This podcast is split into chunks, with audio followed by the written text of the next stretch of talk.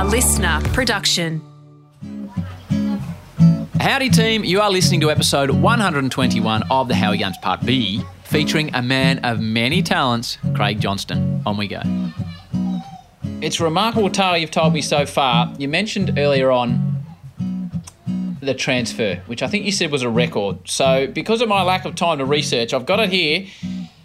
Uh, Johnston scored 16 goals in 64 games for Middlesbrough before moving to Liverpool in 1981 for a £650,000 transfer. That's a long way from the car park. It is, it is. And uh, the funny thing is that uh, uh, that was the most expensive signing um, in Britain, if in the world. Uh, so I was the most expensive player in the world. Um, and uh, two year, two and a half years earlier, I, w- I was the worst player in the world uh, that Middlesbrough had ever seen. So um, something must have happened in, in the Middlesbrough car park, and uh, uh, there was a, an awful lot of hard work. But you know, it uh, it's about incremental improvement, and um, you know, I'm very proud of the fact that I figured it out. And you know, again, it, it, was extreme and that was really, really, really tough. You could never find the words to explain how tough it is, but it was tough. It was tough. Um, and uh, sometimes I, I, say I felt like I was in jail. Um, and in, in bits, you know, in the, um, the coal shed uh, in the car park, I felt like I was in jail. And then at other times, I think it's the most pure and beautiful time of my life ever because there was no apps, uh, no iPhones, no internet, no television sets. Uh, it was black and white television, but uh, yeah, apart from the Coronation Street, uh, just that whole day from seven in the morning, seven at night was. Uh, there's just one purpose and one mission, and that was to actually play with that uh, that perfect object, and you know, reap the rewards that it clearly had brought to others. Um, and years before, I'd seen a, a, a, Pele film, a film on Pele. Um, and then that with the 1966 World Cup, you know, the commonality, you know, the Brazilian, the, the Giants of Brazil, it was called, the famous mm. movie, uh, was a little round football, you know. And uh, to this day, it's still the largest watched uh, event you know, in, in, in mankind. And um, it's given me such a, fascinating and incredible life uh, afterwards. Um, so uh, yeah, yeah, I'm eternally grateful for for that solitude, and that's what it was. I hope we have time in your schedule for the life after football, but let's talk Liverpool for a moment. Now, eh, people when they want to know, well, how did he go for Liverpool? Won the European Cup, five league titles, and FA Cup. So you won a couple of those titles, the league titles. So you won the EPL for the modern football fan in in 82 and 83. What is it like in the early 80s playing at Anfield in that red shirt, which probably had the was it Crown Paints? Was Crown Paints your sponsor back in those days? Or uh, that somewhere in my mind as a young fella, you're the, probably the best football team on the planet. What what was life like for the bloke from Australia? Uh, well, well, actually, uh, what you threw on at the end there, what was life like mm. in that city yeah. for the bloke from Australia? Well, first of all, for the people in that city, Liverpool is a, a fascinating place. You know, it's it's not Manchester, it's not London, it's not mm. Birmingham, and the Scousers are hilarious. I don't know if you know many Scousers. I do, I do. But but clearly there's also two teams in uh, in Liverpool, Reds and yes. the Blue, and uh, there is no love lost in a in a very friendly way uh, between the uh, the Blue Noses and uh, and the the Reds. Uh, and it's hilarious because they're at each other all the time, brother and sister, father and son, you know, blokes in pubs, and ah, oh, there's no let up from it. And I've often said that uh, there's three currencies that make a, a Scouser, you know, uh, um, or three three things that make up any Scouser, you know, and it's, mm. it's music, you know, and mm-hmm. going back to the Beatles and uh, Gerry Marsden, Ferry Cross the Mer- Mersey, who just passed away, Gerry, uh, and football, um, red or blue, and a sense of humor. Mm. and they just have this sense of irony about them that that's hilarious. So it's a swinging city, you know, like like Carnaby Street and all of that was in the swinging 60s. Well, Liverpool's outrageously uh, cultural in their own little way, you know. So so uh, to be there at the time uh, was was just magnificent, and to be a hero of the people, which you were. You were a hero of the people. Well, well, they'll they'll bring you back to earth pretty quickly. By the way, you know, a, a, a lot like Newcastle people. Very quickly, you yep. th- you think you're clever in that town, then all of a sudden you're not clever. You, are mm. a, you're a jerk. You, you know, and um, what I was going to say is that's what was happening, regardless of wh- whether I was there or not. But I'm from a completely different culture, and I love other people's cultures. So, so whatever it was that this this was it going on in the city, I, I had a nose for it and, and like antennas that picked up the humor and uh, the crack and the dressing room banter was merciless. I mean, if you didn't have a crash helmet on, and, and you know what it's like in the dressing room, mate. Mm, I do. If you didn't have a crash helmet on in the morning, you, you, you would go home with a sore head, and uh, they would crucify you, you know, for for anything. So, so it was just just. Um, as John Neal, who was uh, eventually the, uh, the, the, the manager of Middlesbrough, used to say "It's great to be alive." He'd come onto the training ground and go, "It's great to be alive." And you'd get there at the training ground at Liverpool, right? And you're playing. Listen to this: you're playing six aside against Dalglish and Souness, and you've got Grobbelaar in goal and Molby, Molby up front, and Johnny Barnes on the left wing, right? And you're going, oh my goodness, am I really playing five aside on a crisp spring morning with a little bit of frost, you know, making the ball shoot off, right? And there's nobody there. There's no, no crowd, no nothing, you know, and, and someone gets nutmegged. Uh, you know, imagine if Kenny Dalglish got nutmegged you know, it'd be hilarious, but you weren't allowed to to laugh because no. it was King Kenny kind of thing. So you'd you'd laugh behind your hand like this, you know, and he'd see you. so it was worse if he got caught laughing like this. but he hardly ever got nutmeg. But um, it was just uh, you thought you'd gone and died and gone to heaven, and then then you realise that you, you're now getting paid for this. And and I said on a couple of interviews back then, I, I'd have paid any money I had, if I didn't have that experience, I would have paid money to do that. Yet, yet they were paying you, and um, they were just good blokes. Johnston, very conclusively. And don't forget, there was no social media. There was no media intrusion. Um, basically, the rules were so different, and they were all you know complete gentlemen uh, at, at, the same time, and uh, you know it, it, was it was everything was joyful, everything was joyful and simple. This is what I'm getting back to: black and white, right and wrong, good and bad, and we were the champions of, of, of England and the champions of Europe. A bit of pushing, and indeed, Ray Kennedy has got it. It's a bit short on the watch, in our opinion. But who will care about that, save the Spaniards. The one goal for the fourth year running has been enough. And those who stand on the Kop at Anfield will be the most delighted in the crowd. So, so what does it do to you as a professional athlete when you walk out on the ground and they're singing that famous "You'll Never Walk Alone"?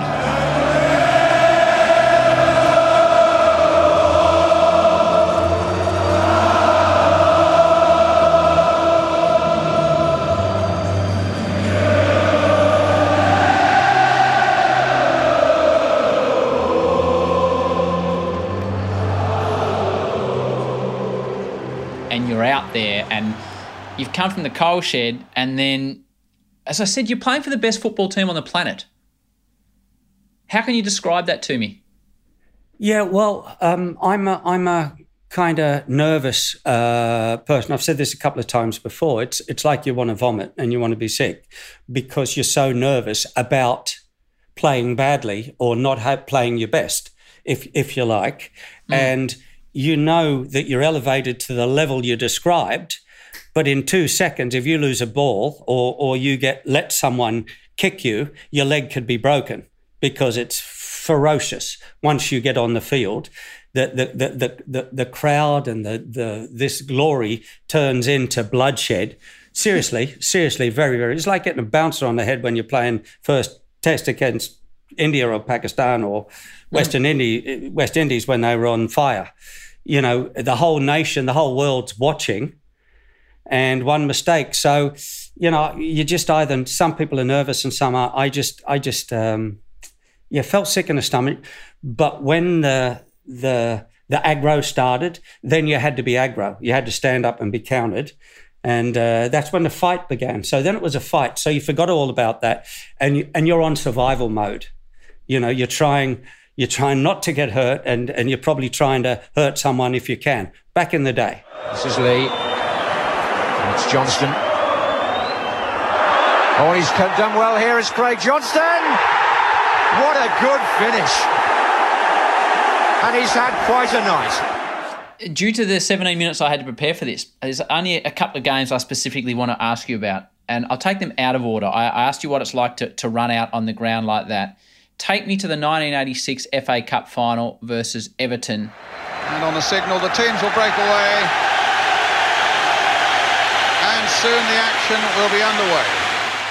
What is an FA Cup final like when you score, which you did at Wembley? What is that moment that we watch and it makes us smile? And I watched it in the 17 minutes I had of you scoring and your hair and the red shirt and the, the, the terraces erupt. Rush in for Molby.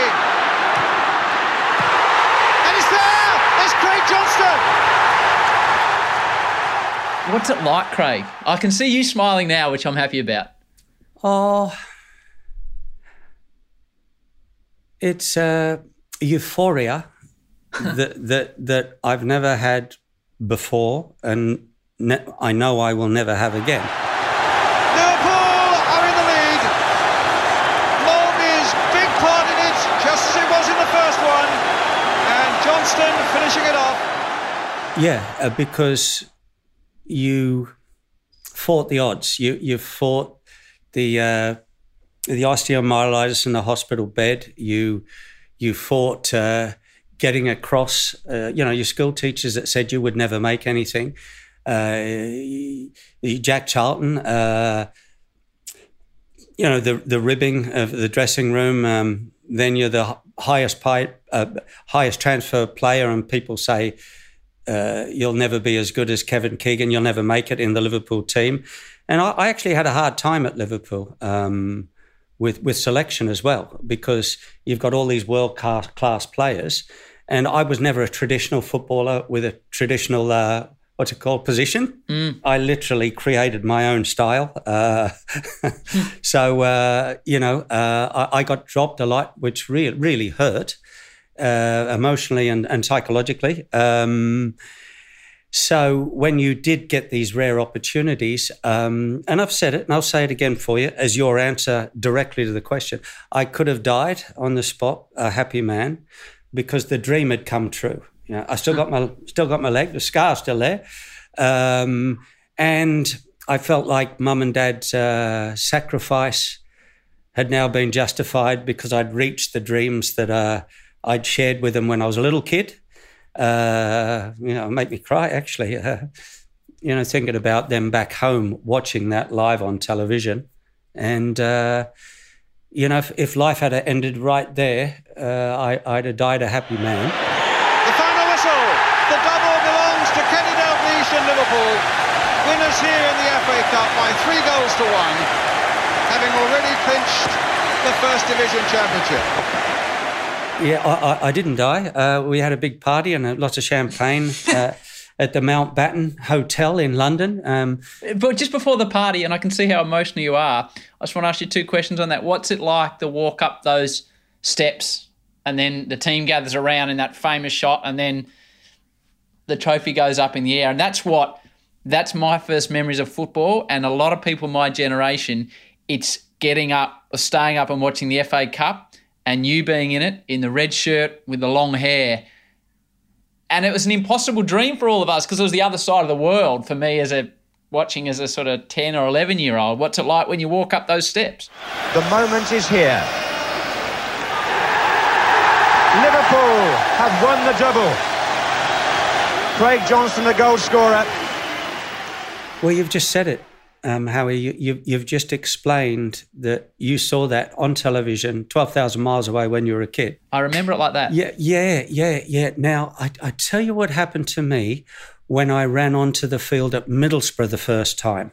Yep. Right, I tell you exactly the feeling, and you'll know this. Good. You know, in Sydney and Melbourne, Brisbane, wherever, when when there's a parade on, and there's a parade on in town, you know, and and either it's the Anzacs or mm. it's the float that comes past with uh, bands and people, and the bands and the people are on the floats and they're waving to everybody. They're waving to everybody, all the little kids and the grandmas, and they're waving. Well, when I ran on the field at Middlesbrough, and when I stood on the for the first time, right, and when I stood on the steps at Wembley with with with the Queen, the Queen Mother, to to get the trophy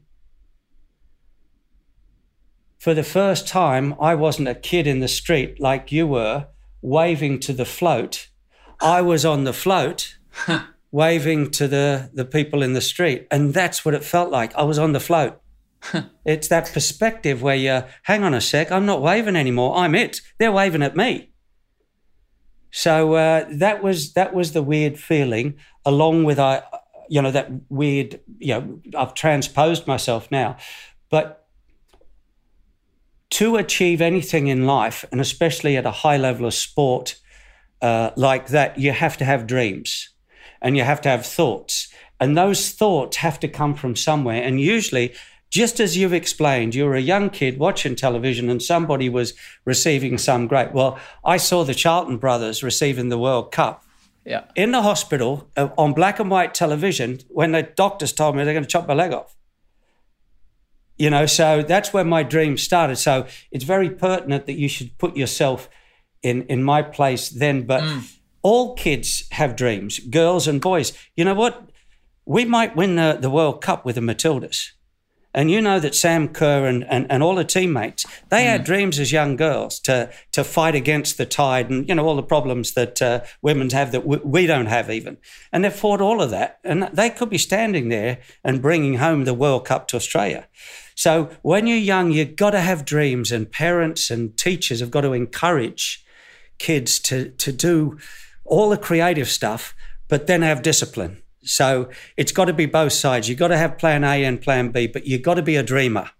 You've got to be a dreamer. So when we're talking about parents and kids, whether it was that they were there, I don't know, or a phone call after an FA Cup final, after European Cup, did you have that time with your mum and dad to say thank you? And they said, I would imagine your dad, who wanted to be a professional footballer, where you had a moment where he said, "Son, you made it. You did it. You achieved what you're after." Uh, mate, don't, don't start me. Don't start me. Um, he's not here anymore, Dad. I'm sorry to hear that, mate. But uh, I, I, I phoned him when I was in the bath. I got straight in the bath. This is after the FA Cup. Mobile phones had come out. I think they were big, huge things, and uh, I think one of the journalists uh, gave it to me. And uh, yeah, I, I, spoke to mum and dad. Now I was euphoric then. I wasn't, uh, you know, uh, years later. Well, now that he's gone, especially.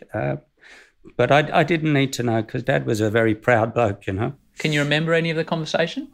Yeah, yeah, it was all joy and it was all uh, it was all laughter and it was all. I can't believe uh, that's over because not only did we win the FA Cup that year, we won the league. Yeah, uh, we won the double, and only three teams last century had actually won the glorious double against, of all people, Everton. So uh, it, it, was a big moment, and uh, I think there was no time to be sad and uh, philosophical. It was a time to be joyous, and you know, it, it's over. It's over. Um, and and mate, the level of competitiveness at that level, and I think we played about sixty-two games that season. You know, and, uh, where have we ended up in the Champions League, but every week, week out, and I think I played sixty-two of the sixty-three. So week in, week out, the glorious double with Kenny Dalglish's first year in charge the teammate, the camaraderie, n- nothing will ever beat that uh, that glorious double.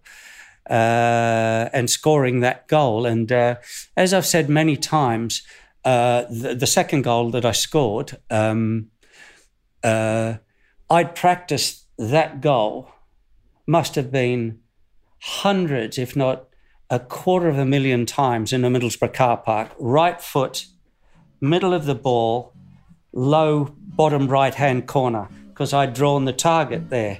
And I'd hit that many, many, many times late at night, early in the morning. Um, so that's why if, if I'd been struck by lightning, I'd be a, be a happy man.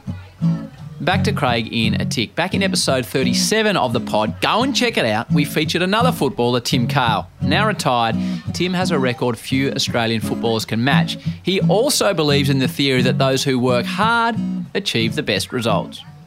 You're in a situation, and, and everyone's in this situation, everyday walks of life, and it's a competition, and the winner's always going to be whoever wants it more. And all I can say is, is anything that's worth having hurts.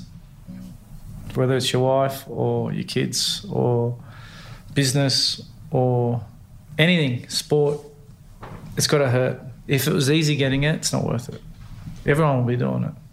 And I feel that um, the people that are successful, the people that I've played with, or the people that I admire in business are the people that are obsessed with not just winning, but failing to become better people and better at what they do. So, yeah, I love the challenge. That's Tim Cahill on episode 37 of the show. Go back and check it out. I get a lot of social media messages saying, why don't you get this person on? Why don't you get that person on? Go back and check first because often the people have already been guests. There's so many episodes there waiting for you. Alrighty, let's get back to Craig. Can I stop you for 15 seconds and just grab someone that, and I'll explain why. Just don't go anywhere. Okay, okay. Come in. Craig, Hello. this is Mac. Hello, Mac. Craig. People on the show that uh, listen to this show know him as the Big Penguin, which is his nickname. And Right. before we do a podcast that I have a chance to research, he records or his sister records a question on the phone of the guest. And then I play it to the guest. I have a chat about what the question's going to be. Yeah. So, due to the fact that we didn't have a chance to know this was going to happen today, Yeah, yeah. as he walked in from school, I reckon his mum has said what's going on. So I actually don't know what's coming here, but Okay. this is the question live for the first time, Craig, from the Okay, Big Penguin. good. Bring it on. Hey, Craig. G'day, mate. I was watching some of your videos of all the goals you kicked. You've kicked a lot of goals. But what I want to know is what's the best goal you've ever kicked? Good question, mate. Well, it is a very good question. And um, when you say the best, um, well, the one that I'm thinking of is the one I just explained to your father was in the FA Cup final in 1986 against Liverpool. So you got Liverpool versus Everton, which is from the same city. So they're our biggest rivals, right? And we beat them um, at Wembley. So uh, uh, Wembley's a famous, famous uh, stadium, uh, and it's the old Wembley. They've they've rebuilt it since, and it's where England won the World Cup in 1966. And I, how old are you, Mac? I'm nine. Okay, well, when I was about uh, six years old, three years younger than you, I had a really bad um, uh, uh, scar on my leg, a, a really bad, uh, I got injured really badly, and I had an operation. So I had a dream because I saw England playing soccer in the World Cup at Wembley in 1966. I had a dream about playing at Wembley and score a winning goal. So then in 1986, which was 20 years later, that dream came true. And that's where, uh, that's where I scored the goal against Everton and we won the FA Cup. Cool. So it wasn't a very exciting goal. It was like a tap in, but you said the best. And, and when I say the best, I mean that meant so much to all the Liverpool fans that day. And it means so much to me. And people always remember that. I scored a lot of better goals, uh, but not one that means as much. So that's the answer. Thank you. Pleasure. Good question. Mate, you can take over your dad's job. Good on you, mate. I plugged myself back in here. You did well doing that live. There you Um. Thank you for that. I, I could keep talking about football, but I- would like to move on to some of the things you've invented. I've never had an inventor on the show before. You've invented a few different things. Let's start with the football boot. Tell me about that. Well, um, I lived in Dublin for quite a while, six years, and m- some of my kids grew up there. And uh, I sat down for a beer with a journalist once from The Guardian. And uh, he said to me, he said, people are really fascinated. He said, first question, he said, they say, how can a footballer become an inventor? You know? Um, and I said, well, well, that's the first problem. I said, I was an inventor that became a footballer. Gotcha. Yeah, and and that's the story, and that's how when I was presented with the problem with by Jack Charlton, right, he was hundred percent right, but I uh, created a way to to solve the problem. I invented a, a, a way of getting better on a daily basis. So so I said, first of all, I am an inventor that became a player. Um, second of all, the whole concept of the predator boot. Every day I went to the Middlesbrough car park to try and get better. Um, I thought about the simplistic notion of what part of my foot do I put on what part of the ball to what effect, meaning top spin, back spin, side spin, a little bit like a cricket ball and uh, the swing, the swing of it, or the spin, you know, where it hits the turf, or the swing generally is the same as how you swerve a ball in soccer, and it's high and low speed. Did you know a ball never ever accelerates as it's going through the air? It's always decelerating. Now, what you've also got is high and low pressure. If you can make that ball spin, right, and that's what swerve is right? And it's much like the uh, the swerve on a football. So fundamentally, uh, when I retired from football, because my, my sister got sick, I was 27 and I walked away from the game, came back to Australia. Um, I said, I'll never get back into football again. I'll never play again. Um, and then I got a doc- knock on the door, and it was two little kids. And they said, Oh, hello, Mr. Johnston. We're from the local soccer team, but we're not very good. Will you come and coach us? A little bit like Mac there, you know, about his age. And Yeah. Not, not as cute as Mac, but uh, anyway, I, w- I went down and had a look at him, Avalon, and uh, believe me, these, ki- these kids weren't very good. anyway, so I was coaching them, and I said, Look, you got to learn to swerve a ball. So I explained to them, I said, It's like a table tennis bat. Think of your, you know, your, your shoe as a table tennis bat, and then you can get top spin on it, you know, Okay. uh, or backspin. And they said, "Oh, we get it. Yeah, yeah, we play table tennis." And then one of the little kids put his hand up and said, "Yeah, Mr. Johnson, that's fine, but uh, it's it's raining now, and our boots are made of leather, not rubber, so it won't grip the same way." And I thought, "Oh yeah, you're, you're right. You're right." So, um, and I've been thinking about this for years because of the Middlesbrough car park. So I'd tried various surfaces over the years. So it started to gush down with rain and it got postponed, the, the training session. So on the way home, I said, Yeah, the kids reminded me. So I went home and I took the table, the, the just like this, I took the, uh, the top off the, the rubber off a table tennis bat and I stuck it on my boot and I wrapped it with elastic band. I went out in the rain, I kicked the ball, which is made of polyurethane, right? And the butadiene of the table tennis rubber made this squealing like a pig noise against the, the polyurethane with the water in between. So this squeaking, squealing noise of a pig. And, and I, I said, yeah, the kids are right, 100% right. So then um, So that, that's the rough part of the table tennis that, to, to impart the spin of the bat. it, it's the grip and, and that Gotcha. combination of rubber, as I explained. that- that- so, so it did. It was spinning like uh, all sorts of things. But I tried this before with various surfaces because I knew that uh, that that the whole thing was about uh, a grip. So I, I then became fascinated. I was working at Wide World of Sports at the time, by the way, when this was on with uh, Daryl Eastlake and uh, Maxie Walker. Maxie Walker. Maxie Walker, yeah, I was working with all those blokes, uh, Gibbo.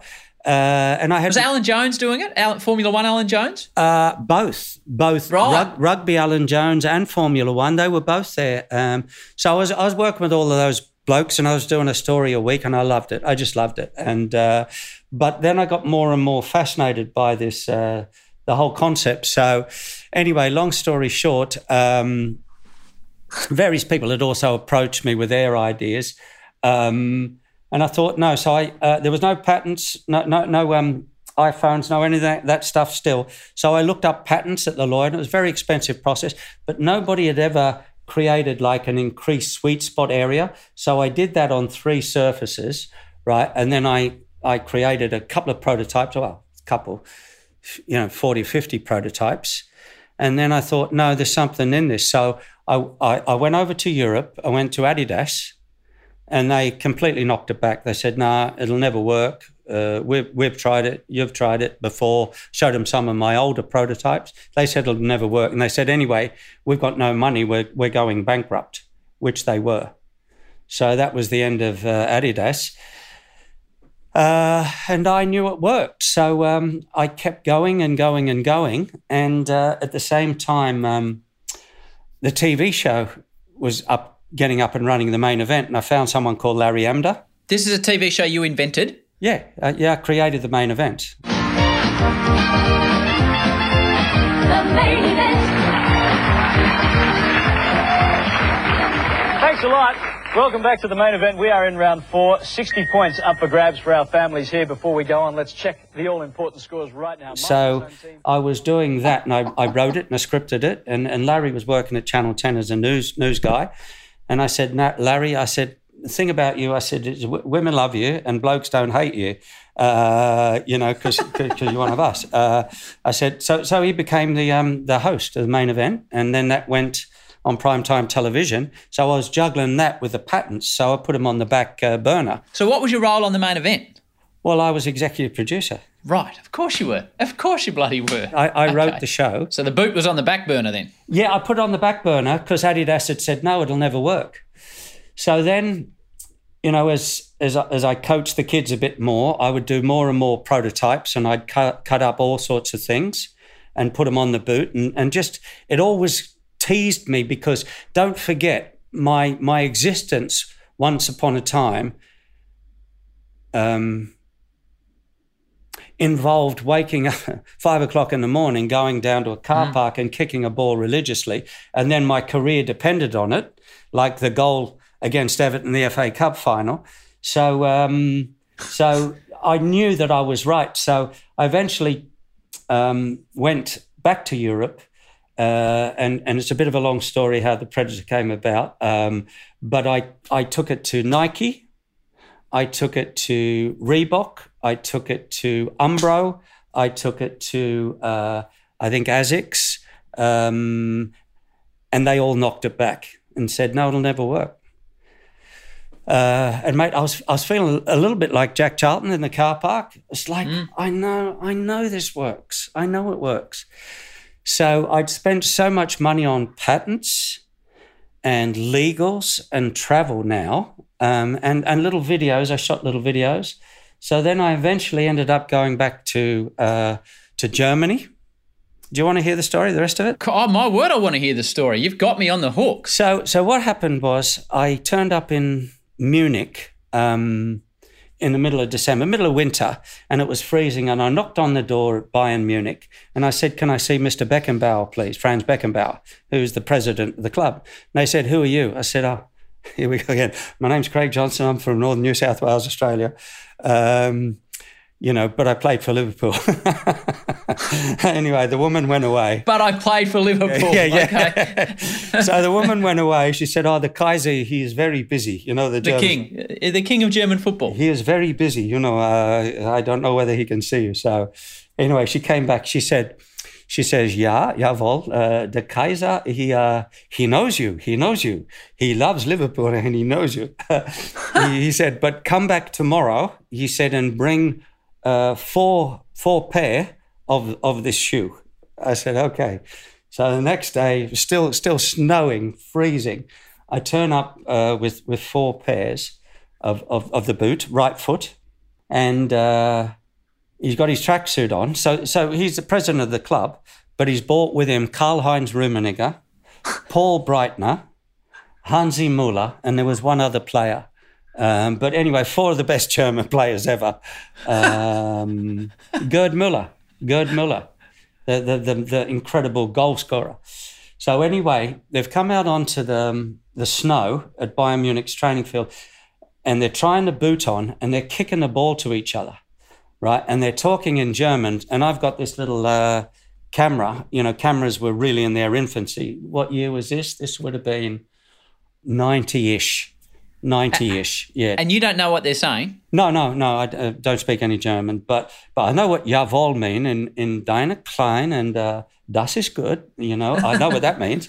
Uh, and they were talking about, and they were making hand gestures, and they were going, you know, and, and Jawohl, Jawohl. So I'm filming it all, right? And they're doing different things, and they're moving further and further, and they're hitting the ball far, far, just like only a German. Can. Then they start bending the ball and mate, it was freezing, by the way.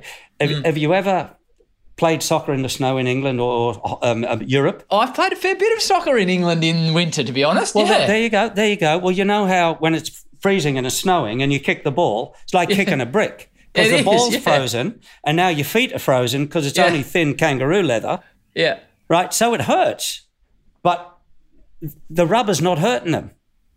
Okay. So they're smacking the ball and it's not hurting them. So they're okay. going. So there's lots of stuff, hand waving and gesturing going on about all of this stuff. So I filmed it all and I said exactly what you, what are you saying? What are you saying? They said, it doesn't matter what we're saying.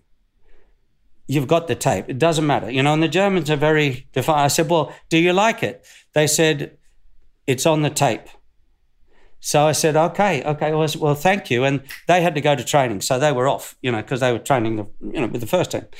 So um, I got in a car and I went straight back to uh, um, Herzogenaurach, which is near Nuremberg, which is yeah. where the Adidas factory is. And uh, as I told you, Adidas were going bankrupt. They were trading as insolvent. They couldn't pay their debts. So the Dassler daughters, Adi Dassler's daughters, were selling the business to a, a, a French guy called Bernard Tapie for a dollar. A dollar? A dollar. So Adidas was being sold for a dollar, and everybody kind of knew, and it was a big deal. So I'd met Bernard Tapie at um, at um, a UNICEF uh, function um, the year before in the World Cup in Italy. That's exactly. Remember when I couldn't remember what year it was? Yes. So I'd met Bernard Tapie because I was a UNICEF ambassador with Pele. Uh, in um, it was Pele, Jurgen Klinsmann, and uh, Ruud Gullit and myself. Ruud Gullit. Yeah, yeah. Dutch bloke. Yeah, we, we, were the four ambassadors. So, so we'd been introduced to um, uh, Bernard Tapie. So he's now buying Adidas for a dollar. For a dollar, okay. Yes. So I've come to the reception, the security guards. I said, "Look, can you let me?" They said, "Oh no, you're the Australian guy." They said no the, the rubber shoe doesn't work. The, the, the rubber shoe doesn't work. Yeah, the rubber shoe. It was called Das Superboot back then. Das Superboot. Das Superboot. It doesn't a kleiner work, you know. Like, and they w- wave him finger like this. And I'm saying, no, no, no, it does. I've got the Kaiser. I've got the Kaiser and uh, Rummenigge. What? What? I've got the Kaiser and Rummenigge on the tape. Doing what? Kicking the ball, you know. So my German is worse than my Middlesbrough accent, you know. Just kind of same thing. So I said they have to see it. So anyway, this bloke phones up, and uh, Tapie answered the phone, and he said, "No, you've got to let this guy in. I've I've met him before." Right, and blah, blah, blah. So, anyway, they let me in. I went up to the boardroom, all somber faces, and they've got a big television screen and they're watching some, you know, business plan or something. So I said, look, I've got this tape off the off the Kaiser. What does he say? I said, I don't know. Put it in, put it in. So put it in, and there must have been 15 to 20 people in the room. And you still don't know what he said on it? No idea. No idea. so anyway, within, I don't know, 45, 35, 45 seconds, all of them stood up and they all started clapping. And they said, This is the future of our brand. And no. then, then Tapie and a guy called Rob Strasser, who was one of the original Nike founders, pulled me aside and said, You can't leave this room until we do a deal. So I did a deal with him on the spot. Today, we're going to take a look back in time as I'm going to walk you through every single generation and give you the entire history of one of the most legendary football boot silos to ever be made. We are, of course, talking about the Adidas Predator. It all started with this guy, the OG Adidas Predator. Now, the idea behind Predator originated from former footballer Craig Johnston, who wanted a football boot inspired by the grippy texture on a table tennis bat. So he developed the idea and later sold it to Adidas, who engineered these. And how many pairs of these boots, Das Superboot, the Predator, were sold? Oh, it's the largest selling soccer shoe of all time, and and uh, not long after I arrived, um, another super wealthy uh, chap called Robert Louis Dreyfus came in, a French guy, a Swiss Swiss guy, and floated the business for, for more than a billion and a half dollars. And all the, the media, right, and the Wall Street Journal said the two things that created the the the, the um, the, um, the, the enormous uh, uptick in uh, um, the the sh- share price. Yes. Uh, for the, the the float was um, the Adidas Predator boot and the traction sole, both of which were mine, right? And and Madonna had worn a red miniskirt on the catwalk with three white stripes underneath. So so they'd hit a fashion market and they then became kings again of the world's largest sport, uh, you know, which was which was soccer. So yeah, so so so, but but David Beckham was wearing it, Zidane, uh, Lionel Messi, everybody was wearing it. Yeah, yeah, everybody. Uh, largest selling shop, and it made them billions and billions of dollars. And crass question, obvious question: Did it make you lots of money? Uh it did to start with. Um, it did to start with, and then I think they realised that uh, I was making too much money because I owned the patents. They didn't own the patents. So uh, when you're a global company like that, uh, mm. it, it, was a David and Goliath uh, battle, and and uh, I was David, and and I lost the battle.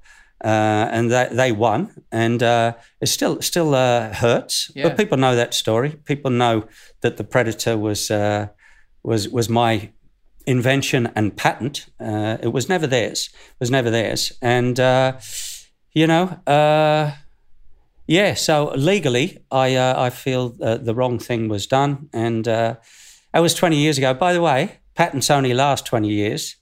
So it ran out two years ago. Um, so I've got the next uh, iteration up my sleeve, I must say. And I, I know what the, the, the next generation of, of predators are. I could do this for another two hours. You couldn't. I have one final question for you, and I always finish with this question. Craig, for all the youngsters listening out there that want to achieve some success in their field, whether that's to be a professional footballer or an iPhone programmer or a guitarist or a scientist, from your wealth of experience, and I say wealth of experience, what is that one little kernel you can leave them with? And this is the hardest question, but it's the best question. Yeah. Well, it's a funny one and probably one you're not expecting, but before you're a sportsman or woman, or before you're a businessman or woman, you're a you're a person and your um your sport will make you a better person because it will make you win together and win gracefully and lose together and lose gracefully. And and uh, your sport and your personality will be with you till the very end of, of your life. And life should be about joy and fun. And somehow you've got to turn your chores right? And i don't just mean sports chores but cleaning your bedroom and all of that stuff into fun so that you can get more time in the backyard or what, what you really want to do so I think that when you've been a, a, successful sportsman at the end of the day or woman, you look back and you, you look at the, the, the poor little kids struggling and you want to help them and, and you say, well, it's it's not just about the sport and it's not about trying harder that everyone says or being tougher. You know, it's about finding happiness through solving problems rather than letting the problems tear you apart. Um, so mm. I, I think that life is a roller coaster of of problems, and it's how you solve them or attempt to solve them that makes you a happy person. And the end of the day, when you get to 60 years and you look back, you've got to be happy because it's no good being a fabulous sportsman and being miserable. Uh, we know plenty of them, don't we? we do, we do. Um, it's a great, it's a great answer. It's a great answer. Yeah, I, I, I think that. Uh, I don't know. I, I just think that sport brings so much joy and so happy, so much happiness to us when we're doing it and we're winning. Um, but also it teaches us lessons when we're losing, and uh, it's such a valuable thing to do. So, so you know, I, I, I told you before that I, uh, I had this dream to be the best soccer player in history. And kids, mm. kids, I failed miserably. But what I did end up doing is playing for Liverpool, right? Hmm. and uh, I might have been the worst player on the world's best team, but I played for Liverpool. So I'm happy. I'm a happy man. I'm not Maradona. I'm not Pele. Uh, but I, am so happy that um, I um, punched above my weight and I figured out the problems.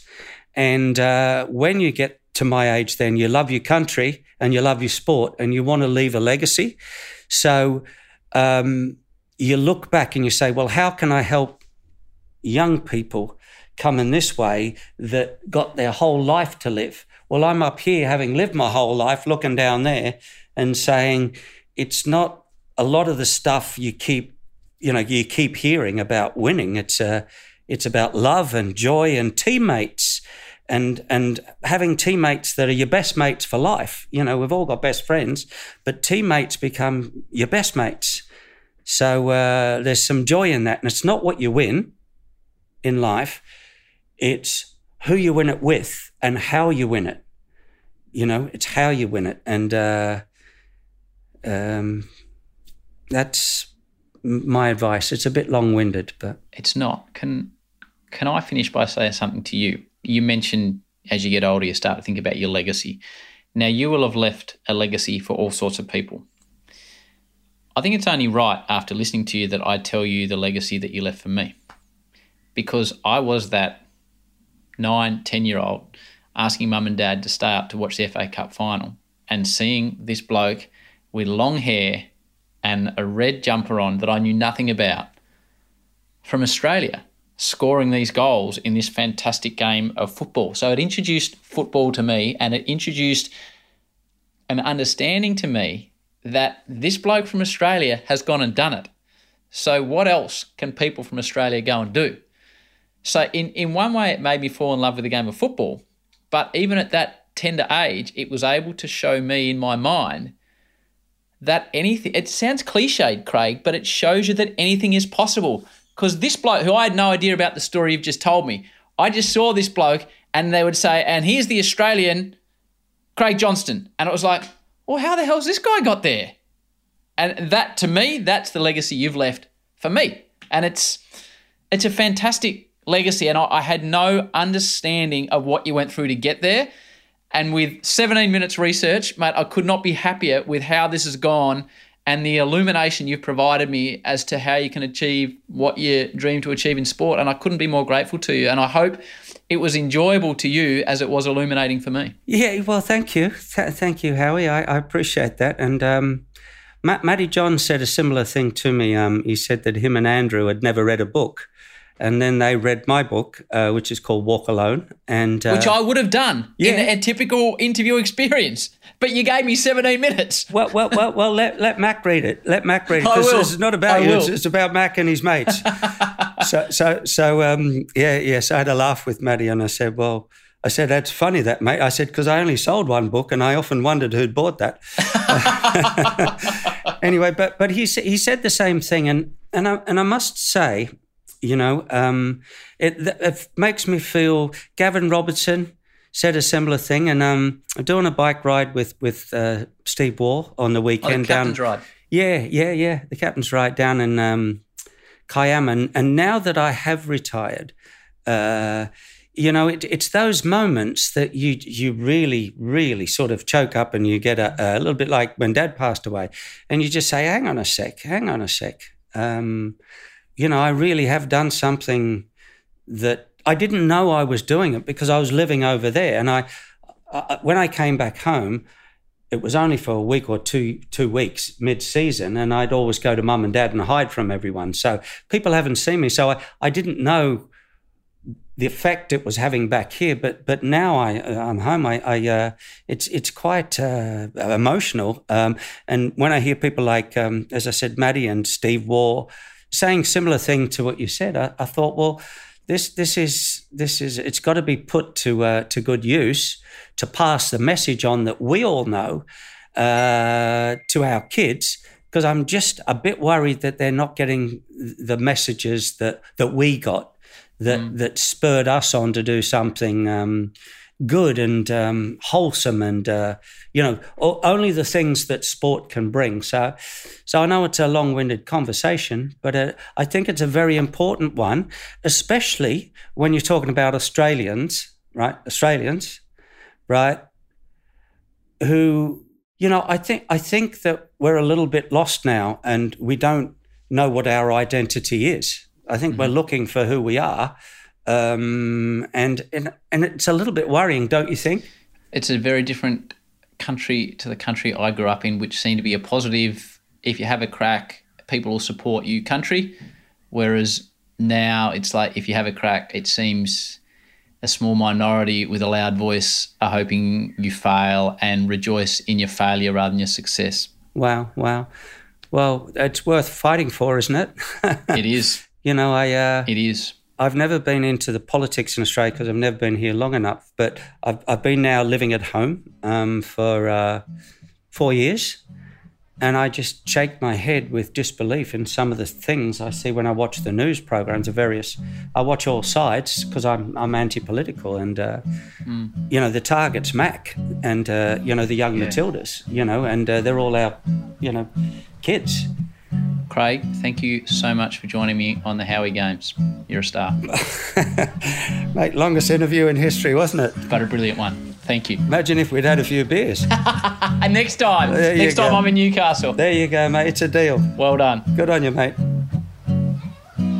So there you go, a podcast with less than 20 minutes preparation. That might be the new way forward. Thanks to Craig. What a cracking storyteller with a cracking story. I hope you all love that episode as much as I do and can somehow apply Craig's approach to your life. So good. Das Narded, as always, old mate MJ has rejoined the Howie Games crew and is working on a new development that we can hopefully bring to you in the next couple of months. So keep an eye out for that. Be great if you could do me a favour and recommend the pod to someone. I'd really appreciate it. Spread the word about the show. That'd be cool. Look after yourselves. Until next Thursday with Jeff Fenech. Peace and love. And we can do it if we try, try, try. If we try, try, try. If we try, try, try.